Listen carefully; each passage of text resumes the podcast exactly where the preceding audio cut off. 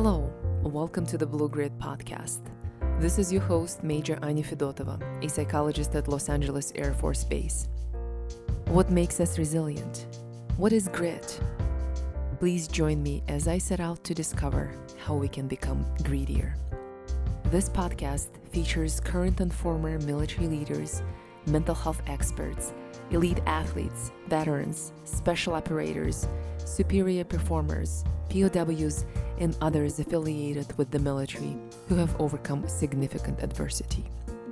Each guest will discuss the unique methods and practices to help airmen and really all service members or anyone interested to build mental toughness and grit.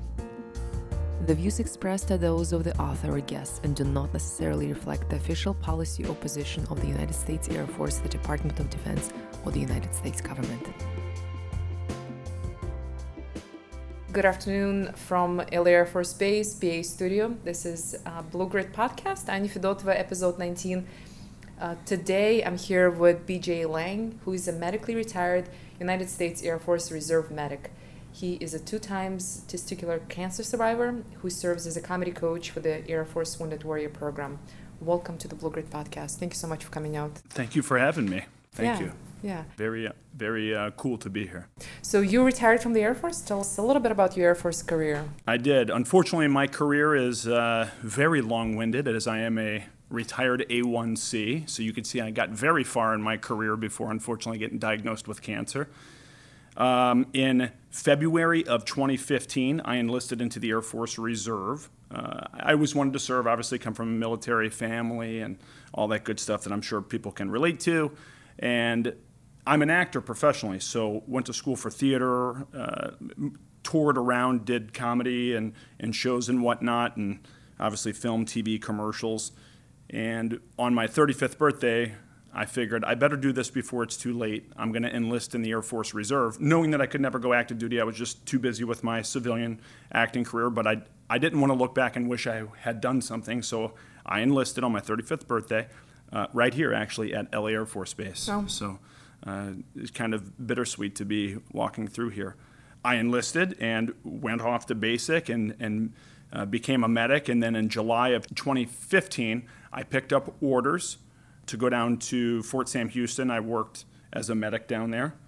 And in the middle of my orders, I got diagnosed with cancer. So it was a very hard time because, on one hand, I had this new diagnosis, but I wanted to continue to serve. And I just now got started in my career here in this new thing that I was so proud of and went through a medical evaluation board at Fort Sam Houston, uh, well, Lackland at that point, and then got medically retired in July of 2016. July 2016, I got put on TDRL status, so I'm currently on temporary disability retirement list with the hope of returning. And last year, they reevaluated me in January, actually, to see if I could return to duty, which was my hope for a long time. But unfortunately, I had relapsed uh, th- that summer before. So the Air Force saw that. They saw that I was still sick. Unfortunately, the cancer had metastasized into my lymph nodes, and they put me back on temporary medical retirement. So here's where I am. I've been here on TDRL for, in July, it'll be, I guess, three years here on the 28th. So pretty soon. And you just had a, an appointment? I did. I had a follow up CT scan. Uh, this was, so for clarity's sake, just so that you can kind of follow my timeline here, my diagnosis was September of 2015. I noticed that my left testicle was getting large, and like probably most guard and reserve uh, folks who get put on orders, you're like, I'm on active duty. I'm going to get all my medical stuff taken care of because as a guard and reservist, you pay for you're paying for your TRICARE visits if you go to the docs. I'm going to go across the street here, get looked at, and they told me what it was, and I had surgery, and then I went through chemotherapy in December of 2015. Went back, was working on my orders, was weeks away from coming home and going back to my unit at March Air Reserve Base in Riverside, California.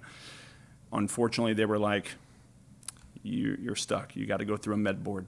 So I went through my med board. That started in May of 2016, and then my orders dropped towards the end of June after losing my informal board. They put me on temporary retirement, so that was July 28th of 2016. I was home for about a year. I was getting into the VA system, which is uh, interesting, especially having worked medical and seeing things a little bit different from active duty military. I went through getting established and my care coordinated through the VA. About a year after I was home, so July of 2017, I had my one year CT scan just to make sure everything was good, and they said, no, it came back. So it was in my lymph nodes, and I had to do radiation, and the second time, in my opinion, affected me certainly more mentally than physically when I was diagnosed again. Um, so then I, I did that, and then in January of 2019, just this past January, was my next reevaluation for the TDRL office for them to determine if I could return. And like I said, they put me back on temporary retirement. So here I am. Now I'm on the old five year plan for TDRL, which is you could be on it for up to five years, uh, which is exhausting to say the least, being here. But now it's three years. So I would venture to say next year, now that I just got a clean scan, just a few days ago, July 3rd, I went to get my next CT scan. So this will officially almost put me at my two year mark in remission. I cannot even tell you how happy I was. To hear the results. Yeah, I mean, well, I was so scared to even log into my account to see do I want to do this? And I was biting my fingernails thinking about it. And of course, I had anxiety. And I still continue to have anxiety thinking about that. Yeah. But I logged in, saw that it was good, and there we go. What's next? The question now is what's going to happen? Am I going to be allowed to return to duty? Am I going to be put on temporary? Are they going to separate me with severance? You know, uh, are they going to put me back on temporary retirement? And I should mention, before I get any further, that immediately when I was placed on the morning casualty report list because of my diagnosis, whatever they, I forgot what the, the commanders call that, where you are listed as critically wounded, ill, or injured in the line of duty. I was enrolled into the Air Force's Wounded Warrior program. I didn't know that at the time because I was going through my board and then, you know, transitioning out uh, very fast and was very heartbroken. But in July of 2016, right after I came home, I got a call from the Air Force's Wounded Warrior program, not to be confused with the Wounded Warrior Project. This is the Air Force's Wounded Warrior program, and you should check it out at woundedwarrior.af.mil. And I got enrolled in that program, and then this is really where, especially with military and progress and understanding what happened to me and people that are like me, that was where a lot of changes happened being in the program. Okay. I want to come back to this topic, but Sure. before we continue with the Wounded Warrior program, I want to ask you questions about your diagnosis and what Sure. was it like to hear the diagnosis for the first time. Yeah. So here I am, 35 years old, in the best shape of my life, unbelievably proud to be an Air Force medic. I was very proud of myself. I'm one of those people, and I guess my degree's in theater, and you know, I kind of use a lot of my left brain, very creative. I'm a Second City alum, do a lot of improv comedy. And my whole life, I dip my fingers in a lot of things. I do a lot. I don't just have a nine to five. I never had just a nine to five. I was always doing many things. So for me to go through and become a medic was so important to me, and it gave me a new identity, and I was so proud. So here I am now, 35, never had surgery in my life, never had done anything. So I went to the clinic, and the PA that was there, who was palpating me, who was examining, giving the physical exam, was a female, so I had to have a male chaperone in the room. And this salty army medic who's sitting in the corner, who clearly has no interest in observing this PA, basically on his phone, kind of just playing on his phone and then mm-hmm. looking, making sure she's doing what she's supposed to be doing. And then he just looks over, sees me drop my trousers, notices how big my testicle was, my left testicle, and was like, without missing a beat, just kind of glances over. In the same tone that you could tell he was reading his emails, he goes, Wow, that's a big ball, and went right back to work like it was nothing. So that's when I knew something was wrong, and then that you know, started a whole workup and had um, went to Fort Sam Houston, talked to the chief urologist there, who also did an exam and goes, "Yeah, it's going to come out." And so I said in my mind, I'm like, "Cool. Well, I'm doing some training right now, so maybe in like two weeks we'll schedule it up. Like I'll have a break in my training, and then we can." Meaning the surgery? Right. Yeah. And he goes, No, this is going to happen right now. And I went, Okay.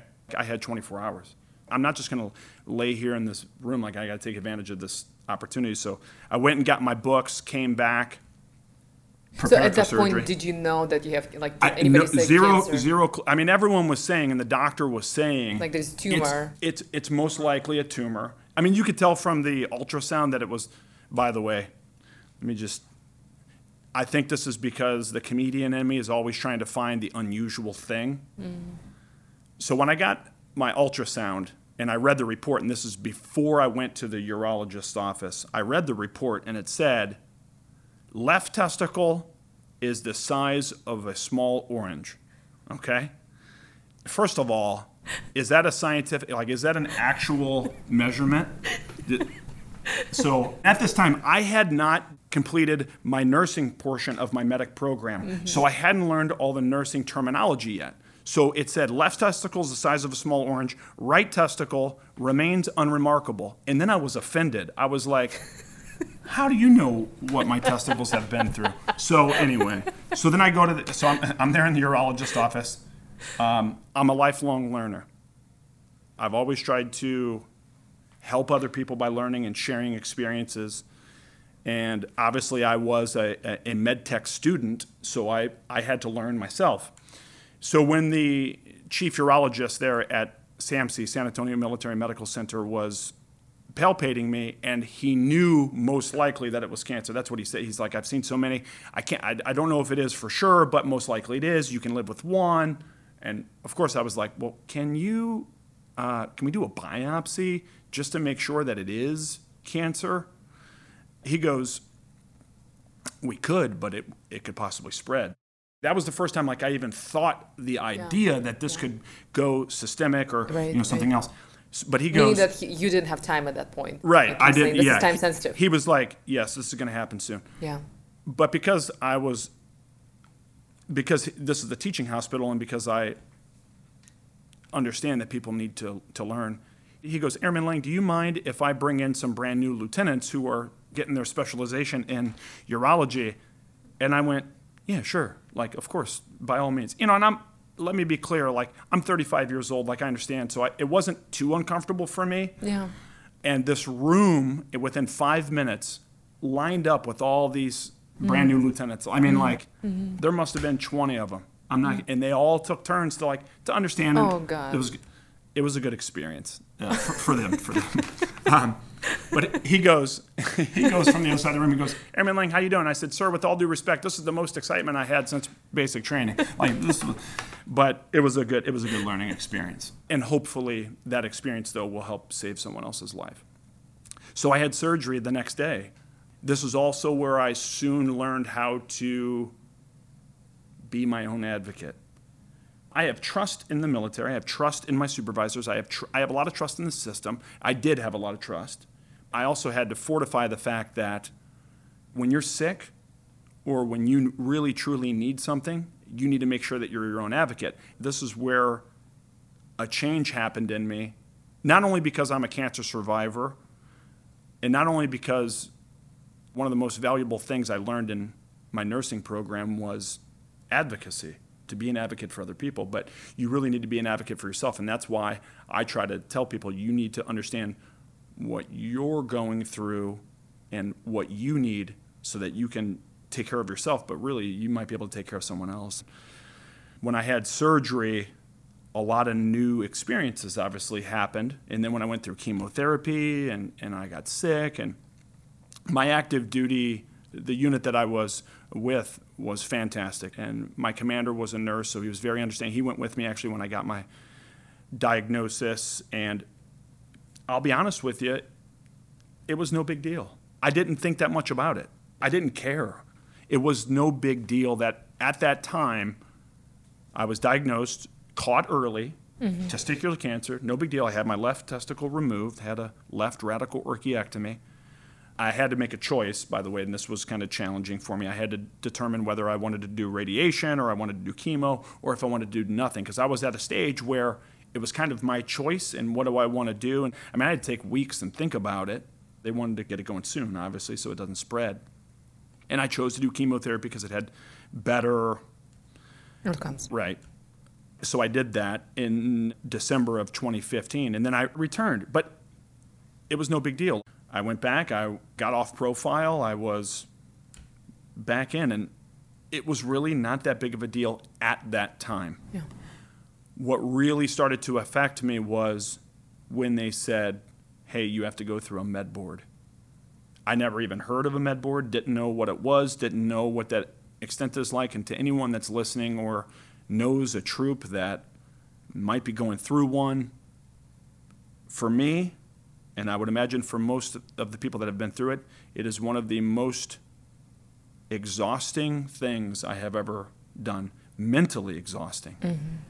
So, on one hand, you had cancer, right? Like I had it and I was in remission and it wasn't even a year yet. And I'm going through this board and you start thinking, well, I, I, I worked so hard to start this military career, right?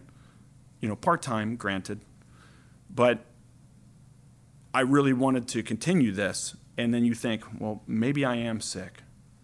And then you think, no, it's, it's no big deal. Like, I, here I am getting, you know, 90s on my PT test. For a 35 year old, knock it off. Come on, you got to give me, cut, cut me some slack here. And it started making me wonder, am I really this sick or, or, or what? And more importantly, and this is the first time where you feel you don't have control mm-hmm. of what's going to happen to you. Mm-hmm. And this is both when my cancer relapsed, which I'll get to in a second, but in this moment, I didn't have any control on my future. Right. It was up to the, this board, you know, that is going to read some narrative that the doctor wrote, which I wrote against, obviously, in my informal board, and then went to the to the next step. I felt I couldn't do anything. There was nothing I could do. I was literally sitting there, not able to do anything, which led to the first time. I always tell people it was the first time I really felt in my adult life that I was mentally circling a drain. You know, there, I just I felt hopeless, and I got really sad, and I was depressed, and it was worse than obviously getting a cancer diagnosis because at that Wow. point, like I had so much trust in the military, and I'm like I'm gonna be fine, and you know my doctors are great and all this stuff, and So, what was it specifically about the medical board? I think it was the inability to have control. Like I felt like I didn't have a lot of control. That on- somebody else would be writing and making decisions? for Yes. And so obviously, here I am as someone who is new. I'm an E3. I didn't feel that I had a lot of say in what happens to me, but I also knew as a, you know, and I was older. So I immediately got letters of recommendations and I was my class leader in my medic program. And so, like, I had some good documentation and I called my home unit back here and they were trying to help me out. But at the end of the day, it really didn't help any. And then I determined, okay, well, they put me on temporary retirement. Let me just get back into my regularly scheduled life because here I am now. I have a professional career in Hollywood and I need to just kind of dip back into that. And then maybe next year when they reevaluate me, I'll be allowed to return to the reserve and continue on my path. Unfortunately, a year and a half later, I was diagnosed with a relapse and And what was that like? so this is really where the hardest parts of my situation hit me. First of all, let me just kind of set the table here and walk you through what it's like. I came home in July of 2016. July 2016, I entered medical retirement, which is weird, anyways. Let's just talk about that. I'm an E3 and I'm retired. That's weird. Okay. Tell me about weird. What do you mean by that? I didn't do 20 years. I never got the opportunity to deploy. I never got the opportunity to really go and truly do the job that I trained to do. That still affects me today. Those thoughts still hurt me today. Like I still think about it. I understand that there was nothing I could have done. Like it wasn't me. I didn't choose to get cancer. Mm-hmm. But that stuff really that hurts. I mean, there's a big part of me that's like, if someone can walk in here and say, we'll take you back, as long as I can go and do my job, hopefully, if I can mm-hmm. go do aeromedical evacuation and follow that as a medic and do the job that I trained to. I didn't even want to be a medic, okay? So, like, I didn't even want to be a medic, but I fell in love with it, and I've always been of service. So, like, that, that to help other people has been so mm-hmm. important. And you can understand, you know, you, you, as a psychologist, you know, you're helping people. But here I am, and I'm home, and I came home different than when I left. It's not like I came home and went, okay, right back into auditions. Of course, I worked my way back up. I was teaching part time at a high school, teaching theater down in Orange County, California, and I was getting into the VA system. I was navigating now TRICARE and figuring out, okay, well, who's going to take care of me now? Because I'm not even a year in remission at this point. Like, who's going to take care of my, mm-hmm. in case my cancer comes back? Which for the longest time, I was upset at the Air Force. I was upset at the military because I felt that they didn't really care because I was a nobody. That's at first that's what I thought, and I didn't understand this dumb temporary medical retirement thing. But in the long run, especially since I relapsed, I understood the reason why they do that is because you're sick in case it comes back, you still have access to stuff. Mm-hmm. Who knows what the future is about being able to return, but obviously that is a big part of me that still wants to return. Here I am now back home, and I'm trying to understand where I'm going to go in the future and how I'm going to get back into my acting life. And then when I relapsed, I was very scared. I looked at the scan and I understand it wasn't like it metastasized all over into my brain or anything. The fact that they tell you it's back and you have to do radiation, because the first time I did chemo, I got more sick on the radiation because of where they targeted me in my lower abdomen and my lymphatic system there, because that's where it came back. I was throwing up every day, and my mind started racing. Mm-hmm and there was nothing you could do or tell me. Like all my doctors, like of all the cancers, you got the best one. Like testicular cancer, it's so great. Like yes, I understand statistically speaking, it is the best cancer to get, but the point is, you, you still got cancer. You know. Yeah. Yeah. So that was. And you still have the symptoms, and you're young. Right. And you're sick. Right. I did my radiation.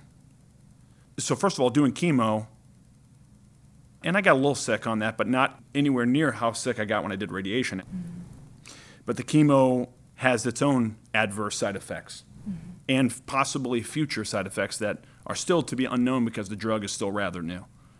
And radiation has its side effects. So, one of the side effects, possibly, of radiation or chemo is cancer. So, great, you're going to give me something that, like, might mm-hmm. possibly. And then they were like, hey, you had so much radiation that in a couple of years, you might have kidney failure. You might have liver issues. Like we're going to try, and they were they were showing me the physics and all that, and how they did the CT simulation to target where the radiation is going to go. But when, let me tell you, when you're laying on that table for eight minutes a day, for I did 28 days straight, nonstop, and this thing is blasting you with radiation, and you don't feel it at first. I mean, and you start noticing that your like my back started burning and your skin starts burning a little bit and getting dry. You're thinking, even though you can't see it, you know something's going on. That starts to eat at you. The hardest part of having cancer, period, of any level, and my buddy told me this, he's another testicular cancer survivor. He said the worst part about cancer is knowing that you had cancer. Mm. What do I mean by that? That means every time something hurts in your body, you immediately think, your Is it cancer's cancer? back. Yeah, right. Yeah. Every time I go to the doctor and I get a lab, holy crap, it's gonna it, it's gonna be bad. It's gonna be. My mind at night would just race, and this is really where I knew, clinically speaking, I was not in the right mindset. I couldn't sleep. I'm gaining weight. I'm biting my fingernails, and naturally, just by virtue of all the stuff that had happened previously, getting put on TDRL, going through a cancer diagnosis in the first like I could understand some anxiety, but I handle stress generally really well. But when I couldn't sleep, or if I would fall asleep after laying in bed for two and a half hours, you know, most nights, and then wake up to use the restroom and can't fall back asleep, something's not right because my mind would start racing. Mm-hmm. And I'm getting heated and I'm getting agitated. My doctor at the VA said, Mr. Lange, you're, you're gaining a lot of weight. And I said, I'm scared. Like, and she knew like I'm going through treatments and all that stuff. And she said, well, why don't you go upstairs and see mental health? I, I literally laughed. That's not going to happen. You know, and I. And why was that a laughable idea at the time? I think this is going to sound so cliche and it sounds so stupid in retrospect because I wish I can go back and talk to myself then. But I'm a man. I was in the military. I worked medical. I'm okay. I don't mm. need to go see the mental health. Yeah. That's literally what I thought. And I love my primary at the VA. She's amazing. My primary care physician. And she said, for me, just go up there and talk to them. And I said, okay. I went up there. Now, obviously, they knew because they have all my medical records and all that stuff. And side note, I had already had some stuff as a service connected uh, issue uh, with mental health, but I had never gone to the clinic at this point to go see anyone for any sort of care. And I walked in the office, and the psychologist that was there, she introduced herself, and she said, "I'm going to do the intake. It's not going to take very long. I just just so I know where to put you." And she said, "What's going on?" She said, "I see you have cancer. I see," and like I just I broke down, and it was. I was scared on one hand because I knew that I needed help, but there was also another big part of me that said, whatever I tell these doctors is going to end up on my medical report, and the Air Force is going to look at this, and then they're not going to let me back in. When I, I didn't tell them about my neuropathy when I was going through chemo the first time when I was on active orders. I didn't tell them about hitting my head really hard when I fell off this 10 foot pull up bar upside down, fracturing my left wrist and two middle fingers. I told them it was a yoga mistake. I mean, I would, because I didn't want to get kicked out, and yet look at what still happened. So here I am crying in the office and, and I wiped my tears away and I said, but I'm okay. I'm totally going to be fine. I'm going to be, I'm, I'm fine. I just, I'm going through a lot. And she goes, Mr. Lange, I don't think that you're fine. I think that you are dealing with a lot of cancer and other side effects. It's not just the cancer. Like I was dealing with a lot of pain that I had, nerve damage, and new ailments from side effects that were starting to eat at me from all, the, all these side effects, like hearing loss. It's no big deal, but you're thinking, damn, I am, I am messed up. I got my fingers and, and my toes tingle, you know, and I got nerve damage through my left side, and I'm having migraines now, and I never had migraines. And she goes, I just think you have a lot going on, and I think you have major de- depressive disorder. And I went, okay. And then she referred me out, and I started seeing this other provider because of a lot of your side effects. I think you have a lot of post traumatic stress issues in dealing with your cancer.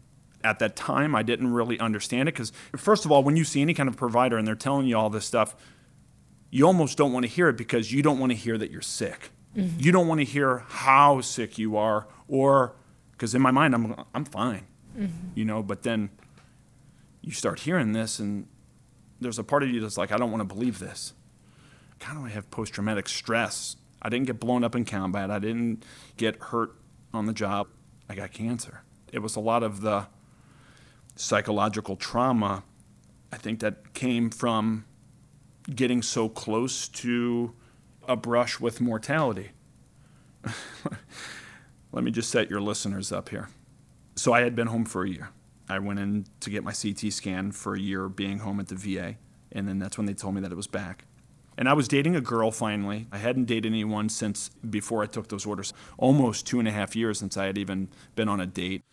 I didn't really care too much to date because I wanted to take care of myself.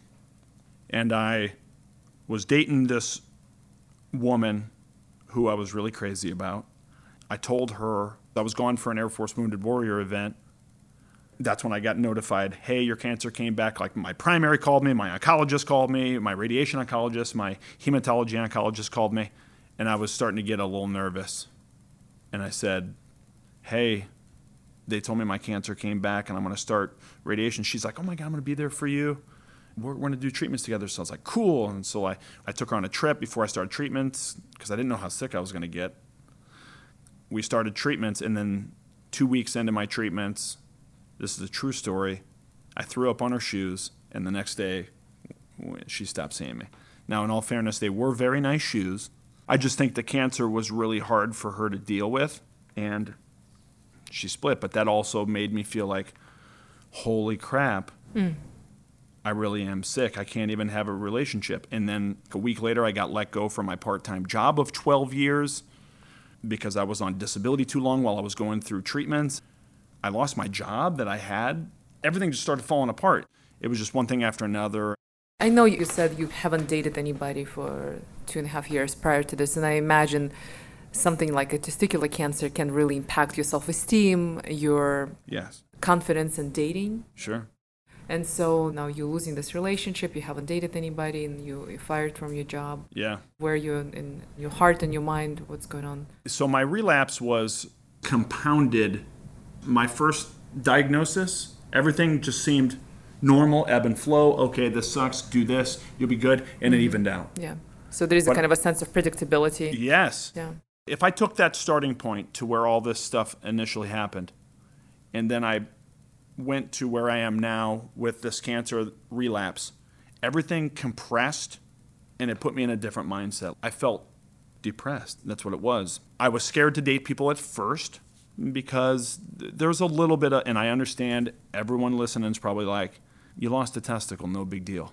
I understand that. I totally get that. My mom's had a great quote. She's like, no one cares about one testicle. Like no girl, no girl in her right mind cares. I understand that. I totally get that. However, my mind always goes, and I was talking to some breast cancer survivors, and it's the exact same feeling. It's not what they say to me if someone were to notice that I only had one, if we were getting intimate or whatever like that. It's what my mind thinks that they will think. And what do they think?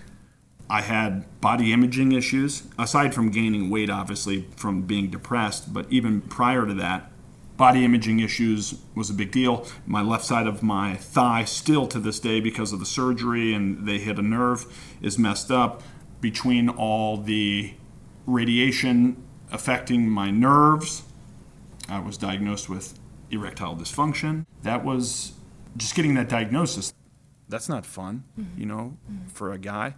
And then loss of a testicle, and my body's trying to compensate. So I had low testosterone so you have to trying to deal with that. So there's a lot of parts that are eating away at you that take away being I'm not going to say a man, but just who I was. Now I had to get used to this new normal and what this new normal is.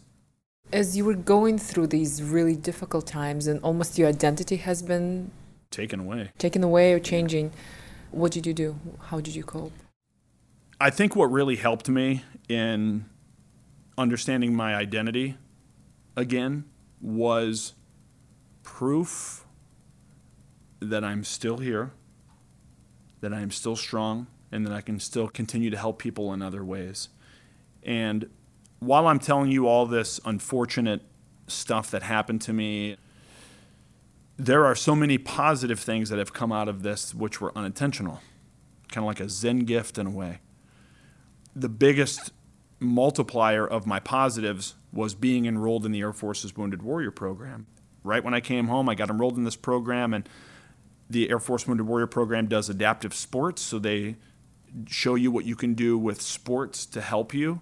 And that made me feel strong again and proud. And okay, running isn't that great for my body anymore because of the nerve damage, but now I can swim. Now I can get in a recumbent bicycle. And the hope was always to go to the Air Force trials at Nellis Air Force Base and then get on the team to represent at Warrior Games and compete against all the other military folks that are there from the other branches, and then with the hopes of going to the Invictus Games. And I was in the program starting in July of 2016, and I immediately said, this is awesome and I could be helping so many other people. So I did their ambassador program so I can go around and share my story and how the program helped me thus raising awareness for the program. And then I became a mentor in the program. So when new airmen come in the program, I can take them under my wing and show them what this program is. And it's not just adaptive sports, they have resiliency programs at night. And this is really where I started to see that there's some good positives here and that I feel even though these sports are amazing and I and unfortunately I was on the high performance track to to be able to go and compete but when I relapsed my doctor at the VA wouldn't fill out my paperwork for me to compete because she thought I was too sick. And that's a whole nother story because my oncologist was like you should have talked to me but I just I kind of let that go. But once again a blessing in disguise. So I didn't get to go to trials and compete but what did happen was I got more involved in the resiliency programs that the Air Force program has. And so at night, at these care events that they do around the country, they have music. And the former lead guitarist of Korn, a guy named Wes Geer, runs a nonprofit called Rock to Recovery. And Rock to Recovery comes to these events and they teach how to use music as therapy. So they do music therapy. They had stand up comedy at the time. They had writing and creative writing and journaling and painting. So all these cool things that you could have just something as a tool to maybe that you enjoy and, and, and use towards resiliency. And I kept thinking about that and going, BJ, in the civilian world, this is what you do. I teach improv comedy at the Second City mm-hmm. and perform improv, and it has been my cathartic tool since college. Why don't I try to? So I got in with the resiliency program and I pitched the idea of me coming in to teach improv comedy and sent the curriculum to um, Dr. Moffat, who's the sports psychologist, who's also the resiliency program manager. And he goes, Absolutely, like, let's get you in here. In July of 2018, a year ago from right now, I went to do my first test. It was a mm-hmm. little test, and mm-hmm. people loved it, and it was amazing. So now I use improv comedy as a healing tool, and I've been going out to all these events and even though I didn't get to go to Warrior games as an athlete, and who knows, maybe next year we'll we'll see.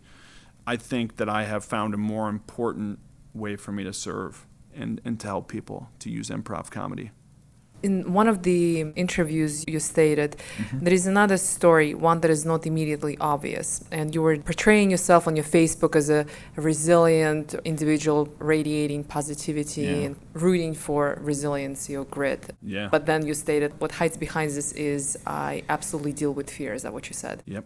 And you described so well the moment when you now relapsed you lost a job you weren't in a relationship then throw up on the shoes and the breakup Yeah. So you're in a really bad spot. Yeah. Mm-hmm.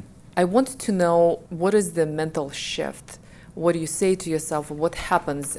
At which point do you decide that you need to do something differently because whatever you're doing isn't working? Because I hear what you're saying. You got enrolled in the Wounded Warrior program and started helping out. What I want to know is mentally what happens between everything is falling apart to I'm going to find a way to get out of this.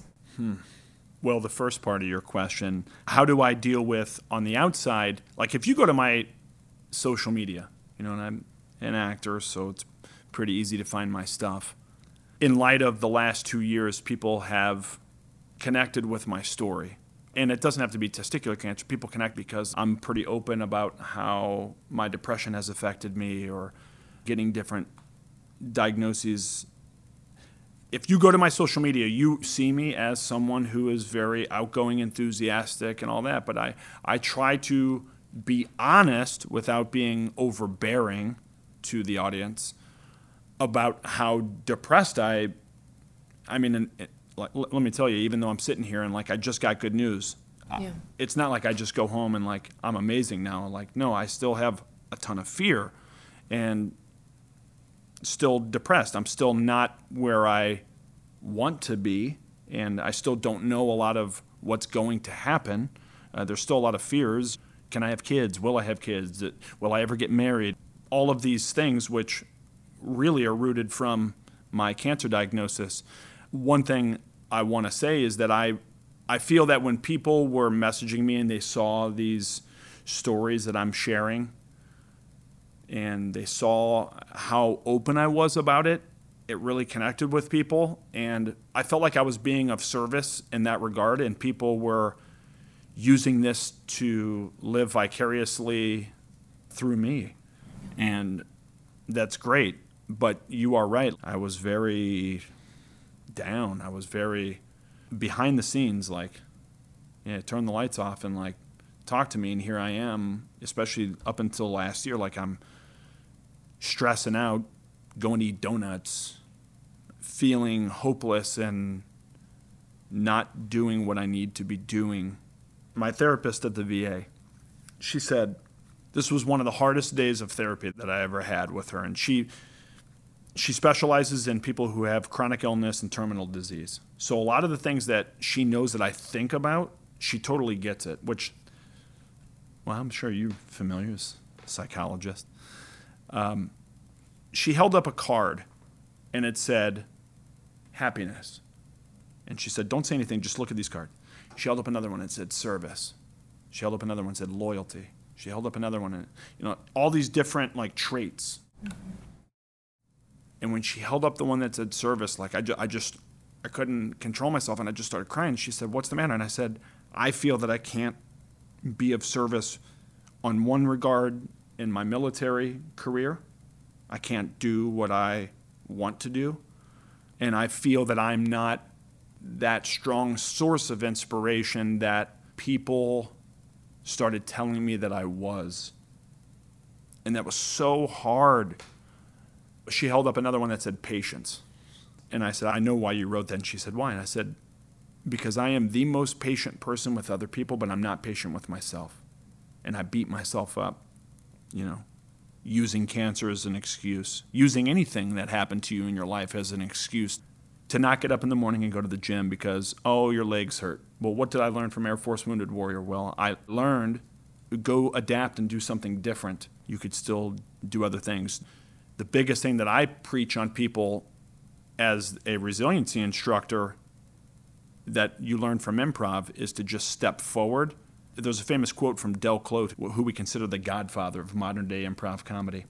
And he said, Fall, learn how to land on the way down and that really rang true last year when for hours on hours in the morning before I would go to treatment, I didn't want to get up and get out of bed. I was terrified. I was scared. I was heartbroken. Why, why did you get up? Well, one, because I knew I had to go take care of this cancer, but I had to taste my own medicine of go forward, let's just see what's going to happen. It's listen, it's really easy to sit back and say, I'm just going to, whatever happens, happens, and I'm not going to do anything and put my head in the sand. It's really easy to do that.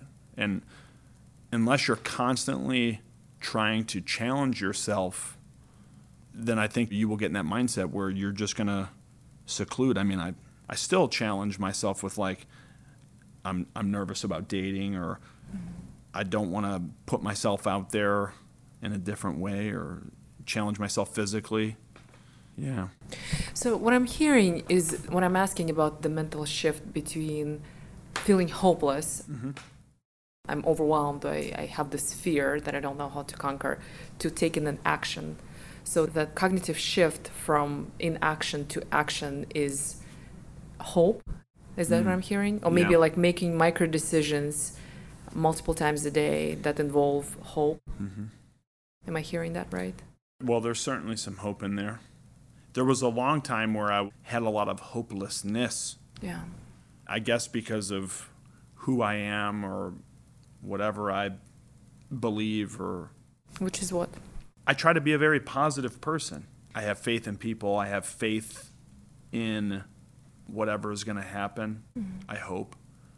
But it's easy to lose sight of it. So I don't know what pushed me over the line to change and what has been such a big help. Because I always tell people right now where I am, I mean, literally within the last two months, I am 50% better than where I was last year. Because mm-hmm. I, I still challenge, I'm still dealing with stuff, but I'm certainly on, I always tell I'm on an upswing. Like I'm, I feel myself in a better position than where I was last year. And I'm just trying to do little things so that I can get back to where I was in the hopes of, well, returning to duty, but even if that doesn't happen, I have a new way of service with what I'm doing with Air Force Wounded Warrior. For those service members who are struggling with difficult times, mm-hmm. what would be your suggestions for recovery of building resilience that helped you? in what I teach with Air Force Wounded Warrior and applied improvisation, it's not just one little nugget mm-hmm. trying to, at the end of the day, ultimately, I'm just trying to create some smiles and laughter therapy and have fun together. I mean, really, that's the base.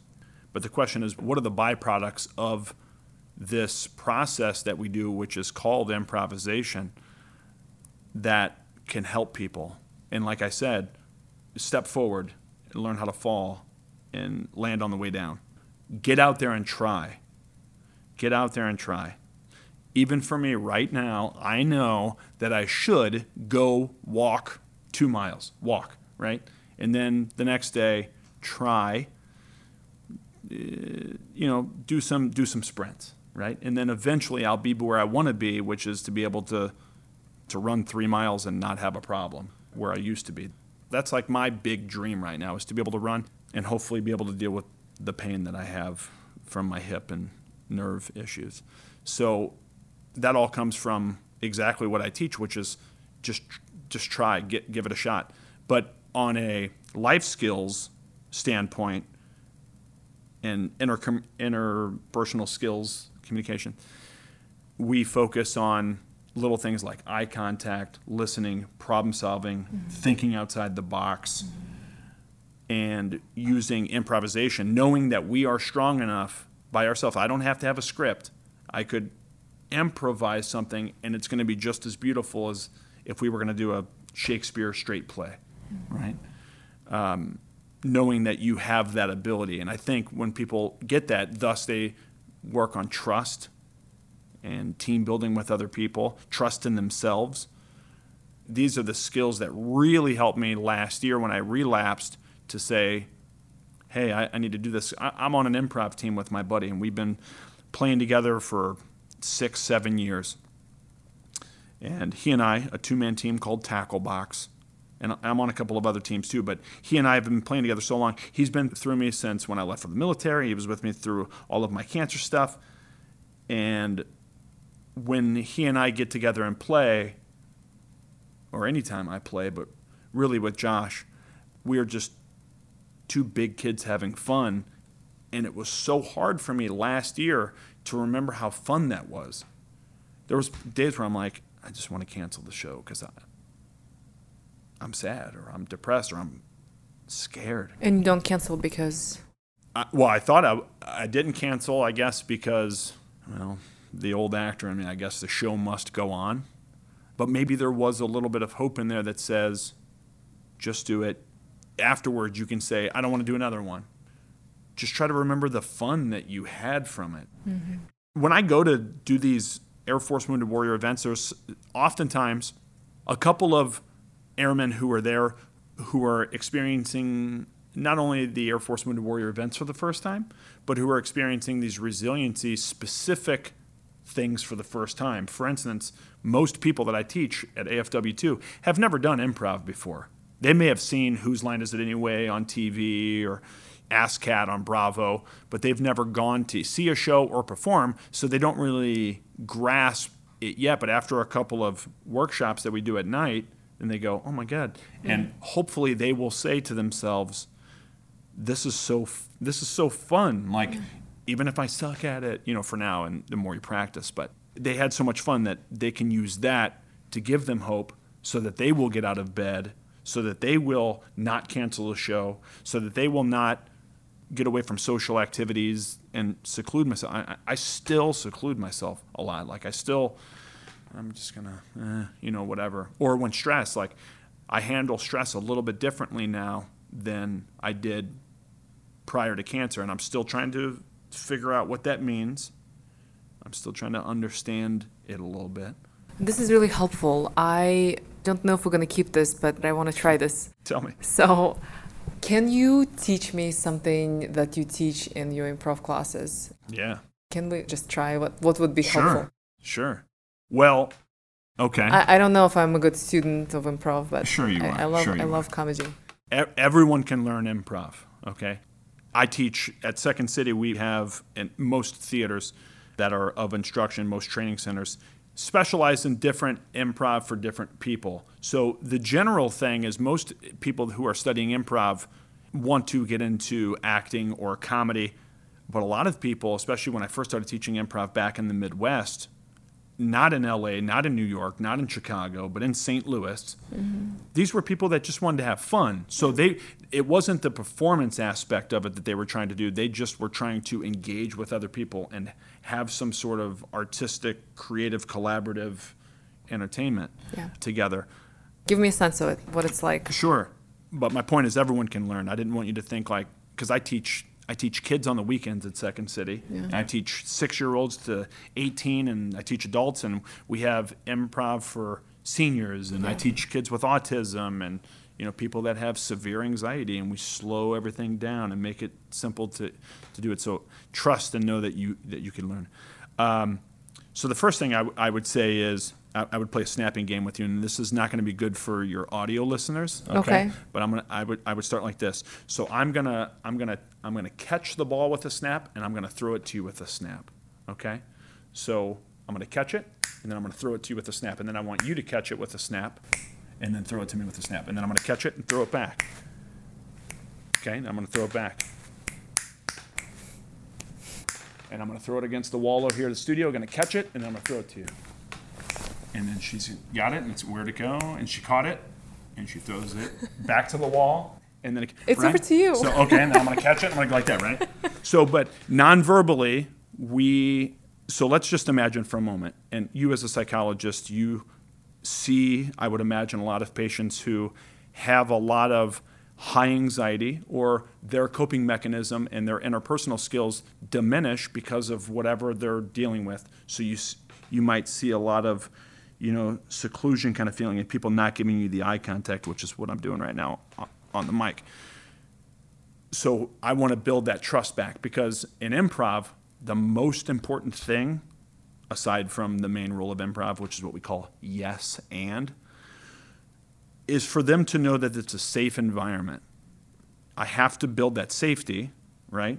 So then I can build from there. And I need them to have comfort in themselves and in their teammates so that they know that they can explore and fail together and it's going to be totally fine. There's no such thing as failing, by the way, in improv. It's literally impossible to make a mistake when you improvise. If we don't have a script, how do we know we made a mistake? Mm-hmm. So, for people that are so used to, I only go a certain mm-hmm. way. Mm-hmm. And by the way, I always tell people this I have taught all over the world improv, I have taught actors and non actors, but I love teaching military folks, fellow service members, fellow veterans, and wounded warriors because we all come from the same kind of mindset. And imagine this why on earth do you think the Army would fly this guy to Germany to go teach Army officers how to do improv comedy? Just take a guess. So, this happened to me a couple years ago. I went over to Stuttgart, Germany, and I taught Army officers how to do improv. Why do you think that would be important? I guess they didn't have good interpersonal skills. I don't know. Right. So I mean, that's not that's not that's not the it's not the only reason. we can maybe cut that. I sure, don't know. sure. Uh, there you go, Army. That's not the only reason. But I'm guessing probably to, to improve leadership skills. Like that's kind right. of ultimate well, goal. Yeah. and that, so that all comes down to professional development. And I mean, I could tie, I could show you spiritual side. So for like yeah. inner resiliency using improv in a spiritual sense. I mean, there's so many different avenues with what we call applied improvisation. So teaching improv for non-performance reasons. Mm-hmm. I had uh, been sent over to Germany, and I showed these army officers who I'm speaking in generalities. Okay, in the military, regardless of your job, we are rigid. We are. I have to do it this way, and this is kind of the way it is. Yeah. So how do you how do you feel comfortable with adapting and changing things still following the same path but you might be doing it a different way?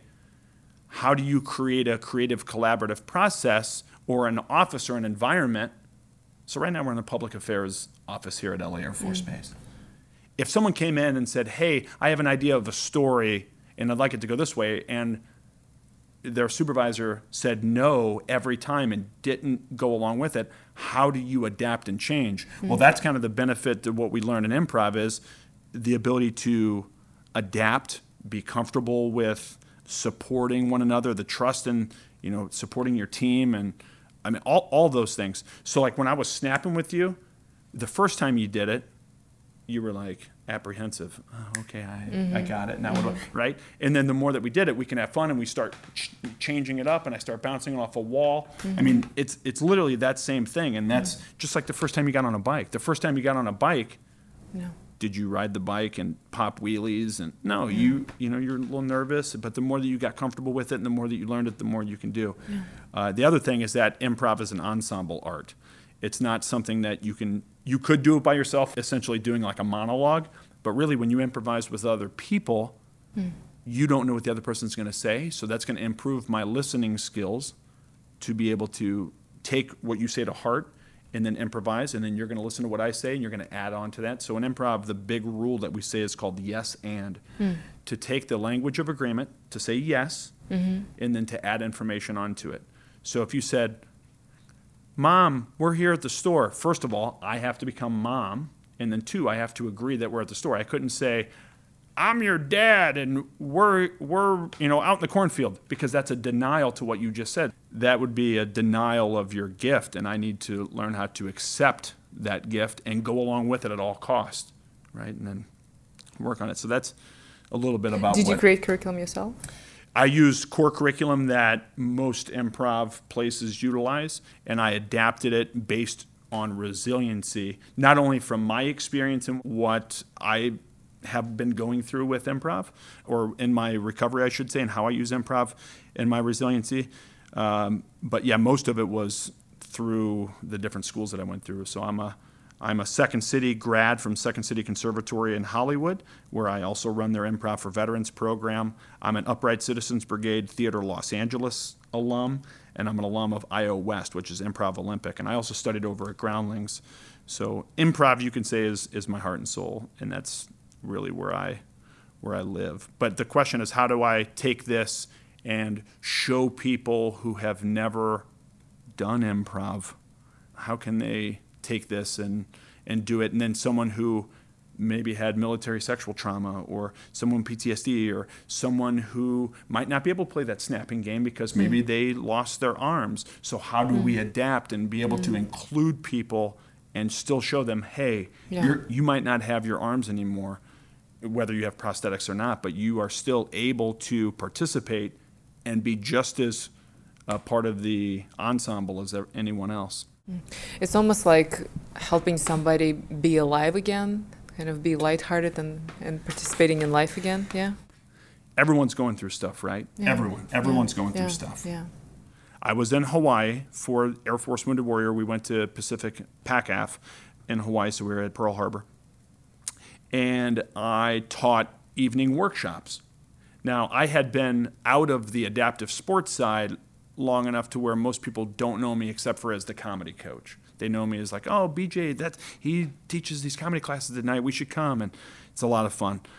Um, and one of this, one of my previous students suggested that this new uh, airman come in, and I don't just teach wounded, ill, and injured service members, but also their spouses, or their caregivers who come to the events to take care of them so that they also can benefit from the skills. And that's this is the same across the board. It's mm-hmm. not just me that does this. This is the same for all the resiliency instructors.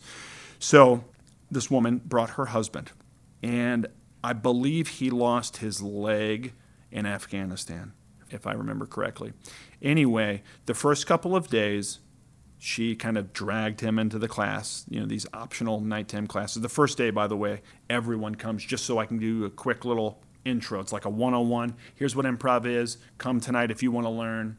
See you tonight, and then let's have some fun. And we literally just play. There's no no forcing of anything. Mm-hmm. So he came to the first one, and he, he was this guy. Now, for the listeners, I'm crossing my arms and like looking like I'm a tough guy, right? Like so, he was like this in the super, back of the room. Oh yeah, hundred percent, totally in the back of the room. Yeah.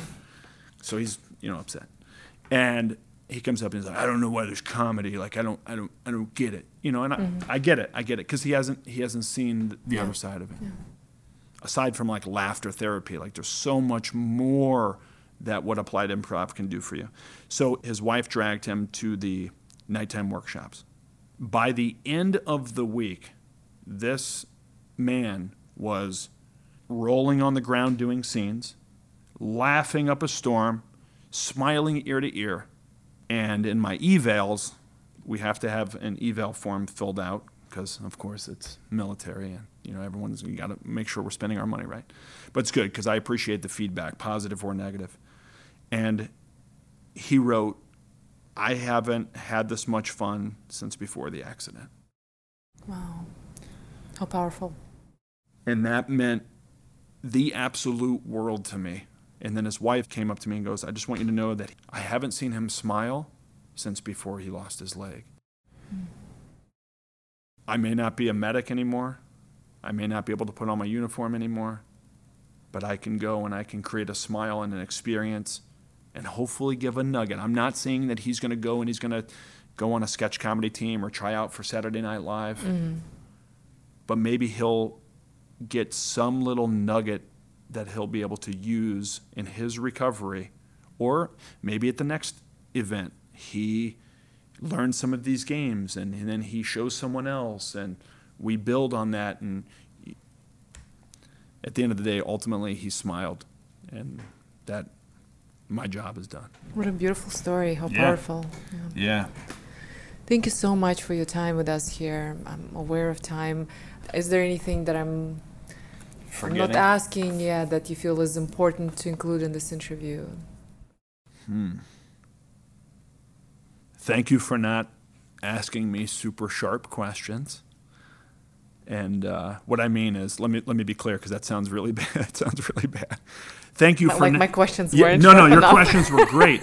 my my point. I I'm still as a comedian. I use comedy to deflect. It's my defense mechanism and I was a little nervous as even up until I was going into my cognitive behavioral therapy and seeing my mental health therapist at the VA.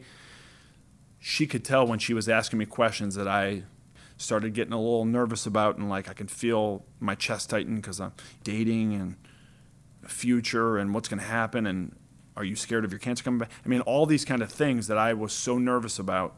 There was a big part of me that was like, I, I know that you easily could have asked those questions, and I probably would have deflected with comedy.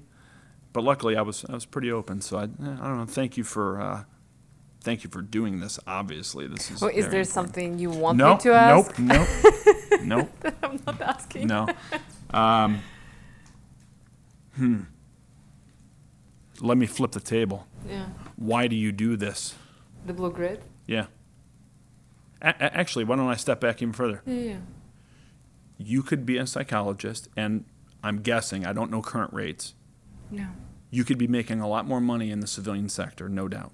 Yeah. Okay? As a provider, mental health provider. Mm. So then why so then why do you do this? And then how did that transcend into you starting this podcast? I think if I would have told your story, how you describe this person who came in being closed off on his body language was clearly communicating to you that he wasn't interested in recovery yeah. and happiness was lost as a result of something that happened to sure. him and you were able to make a difference in his life i think that could have been my story and techniques that i use yeah. obviously are different and they're either in therapy in that room with a patient whether when i'm teaching classes or when i'm doing this which is just affecting a broader audience and i love that it has much broader impact I would say those those are the very same reasons, which is service and helping others. I, I love it. I love my job. I love what I do. I why, love why Blue Grit though? Why why did you decide to take on an extra the thing? extra thing. Well, I I love hearing stories like yours, and I love being able to communicate them to the wider audience. And I think the Air Force was missing that. That was the the element of the program that wasn't quite there it gives me an opportunity to hear stories like you and then to air to the rest of the service members to the rest of the world mm-hmm. i don't know maybe not the rest of the world but to at least people who are interested in hearing about grit and resilience thank you for doing it in closing i wanted to say for folks to especially for those supervisors out there but regardless if you're listening to this podcast just do me a favor go to woundedwarrior.af.mil and look at what the air force wounded warrior program is because although you may not be someone who will be enrolled into the program, you may know someone or their caregiver who needs to be enrolled into it. And anyone can self refer folks into the program both active duty, guard, reserve, to utilize the benefits that they provide. It's unbelievable. On Instagram, Snapchat, at AFW2, hashtag AFW2. Just look it up and see what it's all about and support Air Force Wounded Warriors so that you can help others. Awesome. Thank you for that Thank plug. you. This is your host, Major Anya Fedotova. Thank you for listening to the Blue Grit podcast. Hopefully, you enjoyed this interview. My goal is to air the narratives of courage, vulnerability, and grit to normalize the airmen's own challenges and help them internalize the message of hope and recovery. This discussion is not a formal medical advice, and any techniques, treatment, diagnosis, or alternative actions discussed are not a recommended treatment or course of action for all listeners, and are not a replacement for professional medical assistance. You are encouraged to seek medical psychological help for your unique issue. If you have feedback, please find me in the global. My email is annavfedotova.mil at mail dot mil. It's A-N-N-A dot V dot F-E-D-O-T-O-V-A dot mil at mail